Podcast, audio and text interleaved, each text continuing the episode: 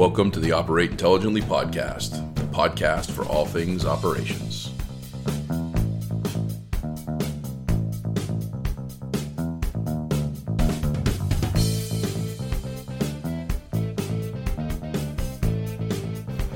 Hello, Operate Intelligently listeners. This is Joshua Peach, and I am in beautiful Brighton, Massachusetts uh, with an old dude friend, Eric Foellmer. Eric, welcome, or thank you for welcoming me to your office. Hey, thanks, Josh. It's really good to see you. I've, I've missed you and my uh, my former dude colleagues quite a bit. So this is a great opportunity and, a, and, an honor for me to be on the other side of this microphone. Yeah, yeah. Well, I mean, a little backstory, Eric. You you actually kind of rebranded the Operate Intelligently podcast, or we monikered the the new title of it, and you were instrumental in helping get this thing kind of going a few years ago. Um, and then you know you've taken on another role, which is real exciting. We're going to talk about, and uh, I'm glad we've been able to stay in contact. So definitely, and I'm very glad that it is in such capable hands now uh, between you and Grace. So uh, great. you know, you guys are, are, are, really doing a great job, kind of taking it over and, and taking it to the next level. Really. Yeah. It's all Grace. She's uh, she is the best director extraordinaire and editor and everything. Uh, I can't say enough uh, about what she does and makes this thing pop. So, um, so you're at a company now which is XL, and that's the letter X, the letter L, and you do something really really cool. Uh, well, I find real, really cool. So, tell us a little bit about XL. Where did it come from?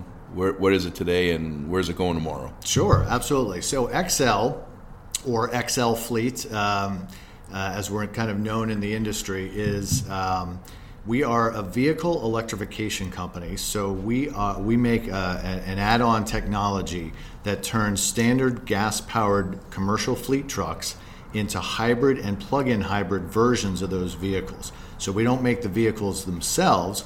We add on to existing vehicles that fleet managers are already buying, already using in the day to day operation of their jobs, and we electrify them. So we create a system that bolts onto those uh, vehicles and can actually increase uh, fuel economy by 25 to 50 percent, depending on the vehicle and the system, and reduce emissions by up to a third. So we effectively take um, you know some of the heaviest polluting vehicles on the road, which are mm-hmm. the commercial trucks. Um, you know the the bigger uh, the the real gas and, and diesel guzzling engines, and we add a system on it that helps to propel those vehicles forward using electrical power, uh, and uh, and really cuts down on the amount of gas that has been used and uh, the amount of CO2 emissions that are emitted into the atmosphere. So we were founded about 10 years ago uh, by uh, several MIT grads. So they wanted, uh, they were very into the energy space, saw an opportunity at the time because nobody was doing fleet electrification. There had been some trial and error early, early on. You know, a lot of the OEMs, you figure electrification is really kind of just taking off now at the consumer level. But at the commercial level, you know, it's a fairly immature market right now, and you can imagine what it was 10 years ago. Um, so XL really grew up in that ecosystem and really just sort of forged a name for ourselves. We were founded as XL Hybrids mm-hmm. because we exclusively make the hybrid vehicle uh, systems, and now we've expanded to a plug-in hybrid electric solution as well. So we broaden the brand a little bit to be more XL or XL Fleet. Uh, to really capture not only that, but the telematics that are involved in a mm-hmm. in a vehicle as well, all the all the data that gets tracked over that time. So we've really grown as a company over that time over the last 10 years and and in celebrating our 10 year anniversary this past year we also celebrated over 100 million customer miles on the road uh, who have collectively reduced their uh, gasoline consumption by 2 million gallons of gas and over 20,000 metric tons of CO2 emissions from the atmosphere. So we're pretty proud of those metrics, and we uh, continue to sell into fleet managers who really value and prioritize sustainability in their operations. Yeah, that uh, that little hundred million mile, like when you think about, uh, you know, I think it was a social studies or a science class that said the circumference of the Earth is 25,000 miles. It's a lot of that's a lot of drives around the world uh, that you guys are doing with these trucks and vehicles and and jail vans. Like that, that, that, you do guys cater to that. That was one of the vehicles that I saw, which was a uh, which was a, a prisoner uh, prisoner van. But that's really kind of a just such a neat. I mean, just to think about the idea of it that that this is really in its infancy for for people to be thinking outside about the fleets and you know uh, let's try to improve our. We're always looking to improve our gas mileage but 25%, 50%, that's significant. And you're right, those trucks and those heavy vehicles, I got a big Dodge pickup truck. You know, if I could increase my gas mileage by 50%, uh, all day long, I should be thinking about that. I love my truck. I love the useful of it, the utility part of it, yeah. the ability to carry all of the racks and everything. So, you know, somebody's just let's do. Uh, let, let, just now that I'm thinking about it, you know, I got my truck, and let's say I've got five of them. I've got an HVAC company or, uh, you know, part of a team of, of facility folks at a, at a school or a t- or a manufacturing facility or something. I need five vans or five trucks. Like they don't come here. There's not you don't have like a deal or a lot or anything. How does that look like? What does someone? What does that process look like? Well, so it's a very similar process to how they buy their their fleet vehicles usually. So uh, we partner with Ford, GM, and Isuzu on upfitting their trucks. So they can go to a dealer, any Ford or GM dealer that they're currently buying uh, Ford Transit vans, uh, uh F 250s, uh, you know, GM passenger vans, cargo vans, uh, strip chassis, anything that they normally buy in their current operation today. They can, um, you know, provided it's a, a fit for our system, can order through the, the, the same dealers that they're buying their vehicles from today. They can just have our kit installed uh, and order as part of their add-on process. So in the fleet world, there really isn't much off-the-shelf purchasing. Fleets really uh, really do customize their vehicles substantially. Uh, so as part of that customization, whether they're adding a specific box on the back of a, of a chassis or whether they are um, you know adding additional tool capacity or ladder racks, what have you, in the daily operation of their job. They're checking a lot of boxes when they when they spec that vehicle out. Mm-hmm. So our system just gets added on to that process and specced into that order, and then it gets delivered to them with all of the other accessories that they've that they have ordered, plus our hybrid or plug-in hybrid system uh, bolted onto the to the vehicle as well. Um, so it just becomes a hybrid truck, and it gets delivered to them brand new, as it would have been even if it was a standard powered uh, gas powered engine.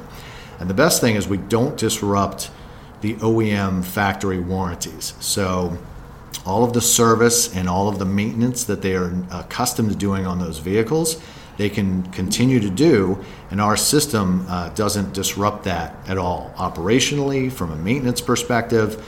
Uh, and then certainly, uh, you know, you get the residual benefits of, you know, you're getting more gas mileage out of the vehicle. You're, um, uh, you know, you're you're reducing your greenhouse gas emissions. You have a hybrid sticker on the back of your truck. If you're a municipality, and and am driving around the you know the, the neighborhoods where you where your constituents uh, live every day, and, and that's a that's a great sort of testament to a township or a state government that they mm-hmm. are investing in cleaner, greener transportation for their constituents. So, you know, there's a lot of value in sort of the sustainability angle, and I think that's really what's driven our business and, and what is compelling our business forward. Uh, even over the next 10 years, uh, there's a lot more emphasis around sustainability, even more so than, than uh, the, the fuel economy. Mm-hmm.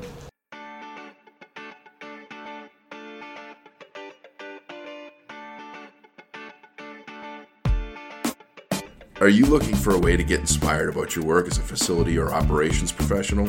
Join us at our annual Maintenance and Operations Conference, Dude University in Raleigh, North Carolina, May 3rd through the 6th, 2020. You'll be able to attend educational sessions about your day to day work, meet professionals from across the country that work in your and other industries, enjoy food, friends, and fun in the Dude's hometown. Learn more and register at university.dudesolutions.com.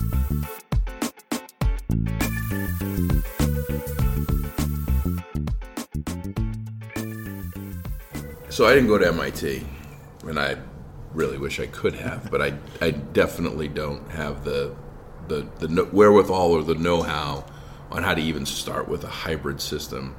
And when I came here, you were saying what you've said here, which is a hybrid or hybrid plug-in, and I got educated on the difference, and I think that it's important. I think some folks don't know. You know, I think that some folks that are listening are probably like, "Oh, great, another you know place I got to go plug my vehicle into." Like we see the Tesla stations all over the place.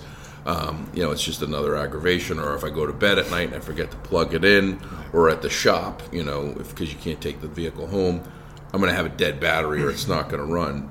Run through the differences between the hybrid and the hybrid plug-in, and again, just reiterating that I, that this isn't taking the gas motor out because that's what I I came here and I've been following along and I thought that that was kind of what you guys a big part of what you guys did and it has nothing to do with that. So yeah. if you could give a little more insight on that. Sure, no, it's a great question and a great distinction. If you think about the the relative charging maturity or the level of, of charging infrastructure that exists in most cities, you know, it's it's really not sustainable for a large scale all electric fleet, either at, a, at the consumer level or the certainly the commercial level, right? So there are some limitations around battery cost and charging maturity, et cetera, for for all electric vehicles right now, which is really kind of the biggest impediment for those vehicles becoming adopted in wide scale. You know, it, uh, if all things being equal, there would be a huge demand for uh, electric vehicles, both uh, commercially and at the consumer level.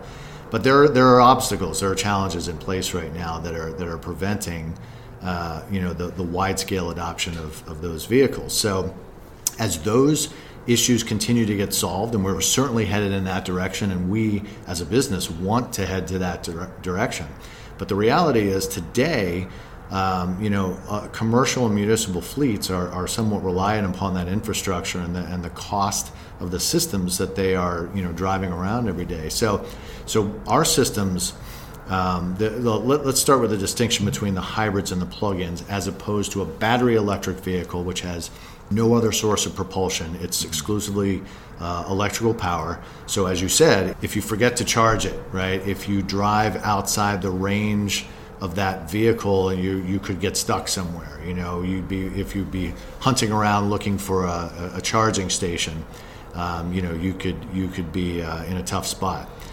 The advantage with our vehicles, because we never take over the full propulsion of the, of the vehicle, they're still gas powered engines we simply supplement the power that they already give that vehicle and help to propel it forward during the acceleration process. So, during the least efficient drive cycles of that vehicle, we have an electric motor that we install on the drive shaft that propels the vehicle forward as the as the vehicle is as the driver is accelerating.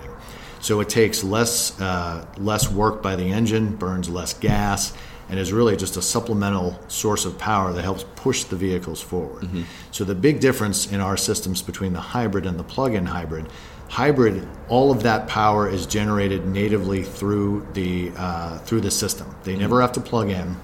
If they have no infrastructure in their shop, it's a great solution because you're going to get that 25% MPG improvement without having to do a thing operationally your drivers are out driving around. Uh, you know, people ask what the range is. I say, well, the range is a tank of gas plus 25%, basically. Mm-hmm. You know, yep. there are variables to that, but but that's the, the way you kind of look at it. They're not going to get stuck.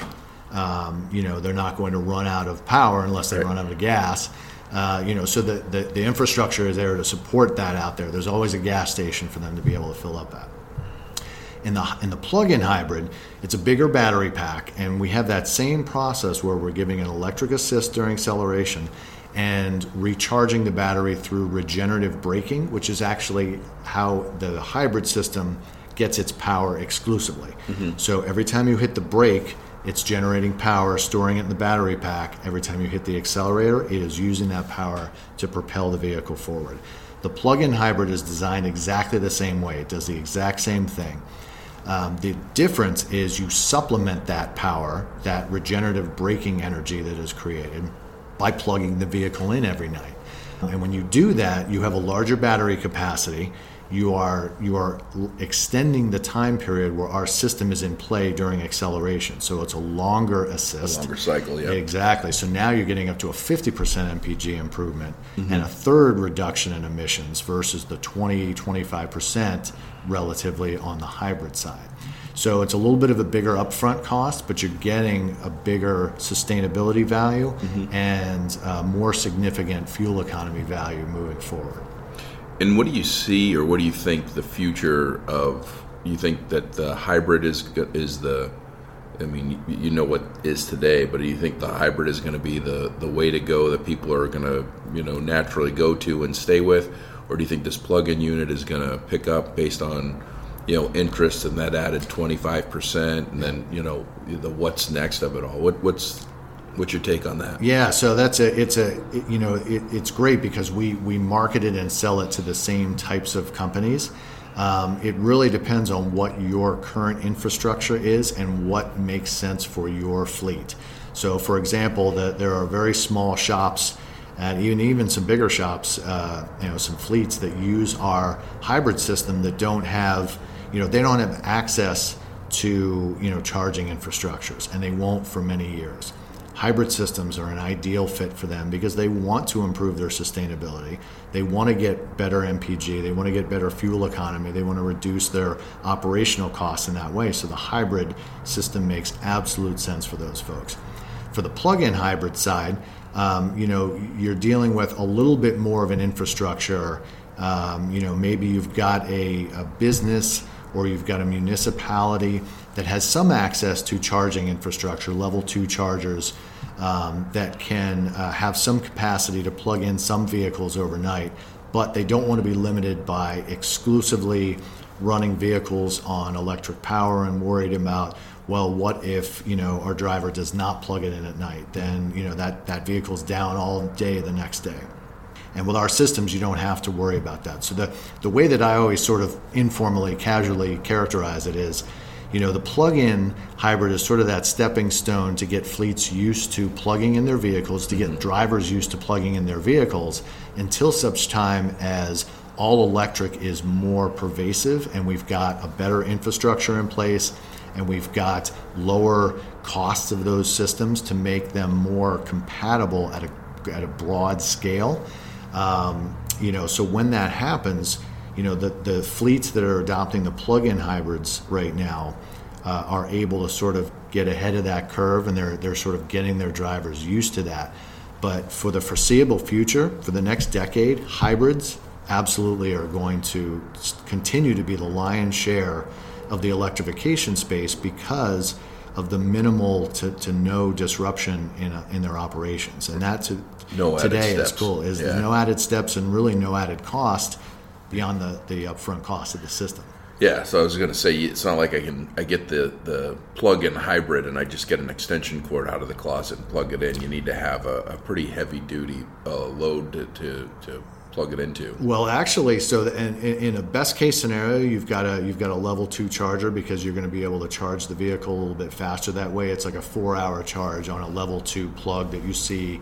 You know, uh, you know, if you see a, a a, charger at a grocery store or at mm-hmm. a business, that's typically a level two charger. So that you so they're all they're all the same for those. Uh, effectively, there are yeah. some you know the the Teslas of the world who make proprietary charging. Uh, mm-hmm. uh, um, you know, mechanisms that the interfaces for their chargers are a little bit different, but by and large, on the commercial level, everybody tries to make it standard because that's just going to help everybody in the long run. Um, but with our systems, you can actually do what you just described, is plug it into the wall. We'll give you an adapter that has a level two charging port on what goes into the vehicle and a you know a 220 amp uh, uh, electrical outlet that you can just plug into your wall jack. Now it takes longer to, to charge the mm-hmm. vehicle. Mm-hmm. It's more like a, a 12 hour charge versus a four hour, but you can get it done that way, and you don't absolutely have to have that infrastructure. Mm-hmm. But typically, um, typically our customers will have some level of infrastructure for that. But like I said, you don't need it, and you can plug it into the wall. If you get home at night mm-hmm. and want to just plug it into your outlet in your garage, you can certainly do that. Yeah. Um, so, so we give you that option. Curious question. May or may not know the answer to this, but just popped in my head, and that's what happens in life. Just random thoughts.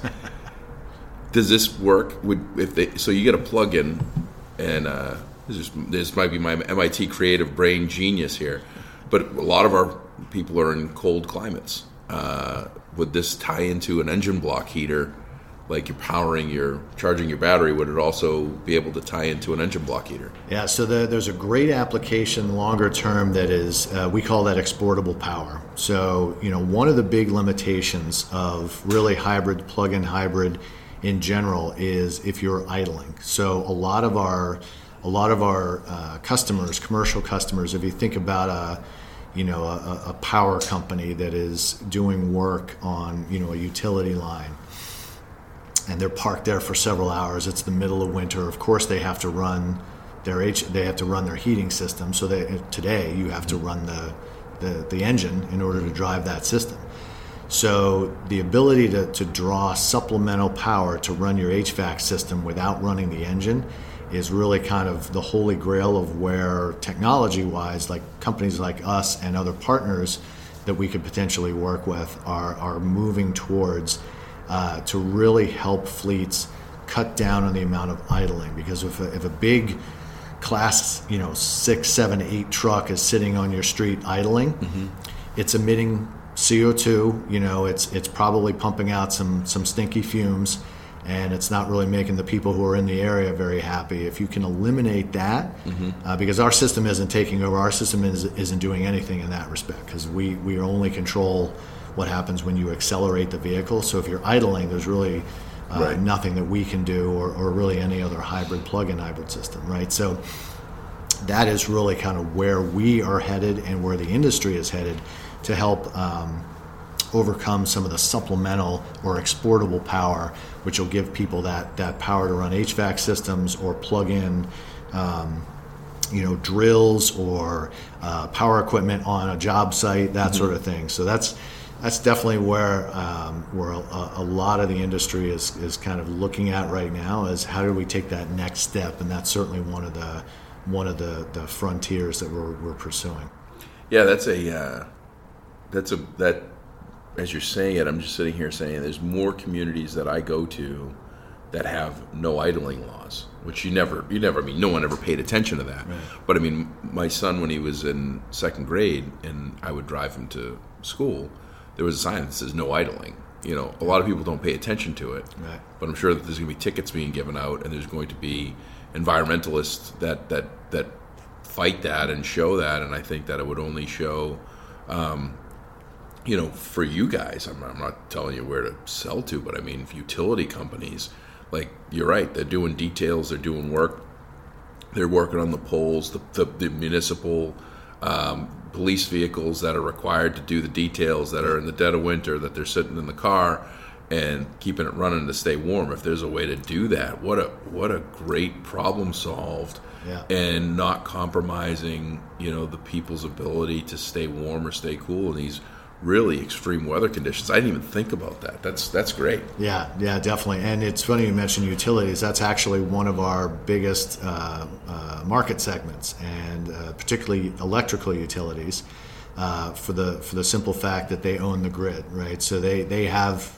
You know they have the access. They are the charging. They, they get a good deal. They get a good deal on the fuel. Exactly. So you know it's no it's no issue for them to be plugging in vehicles at night.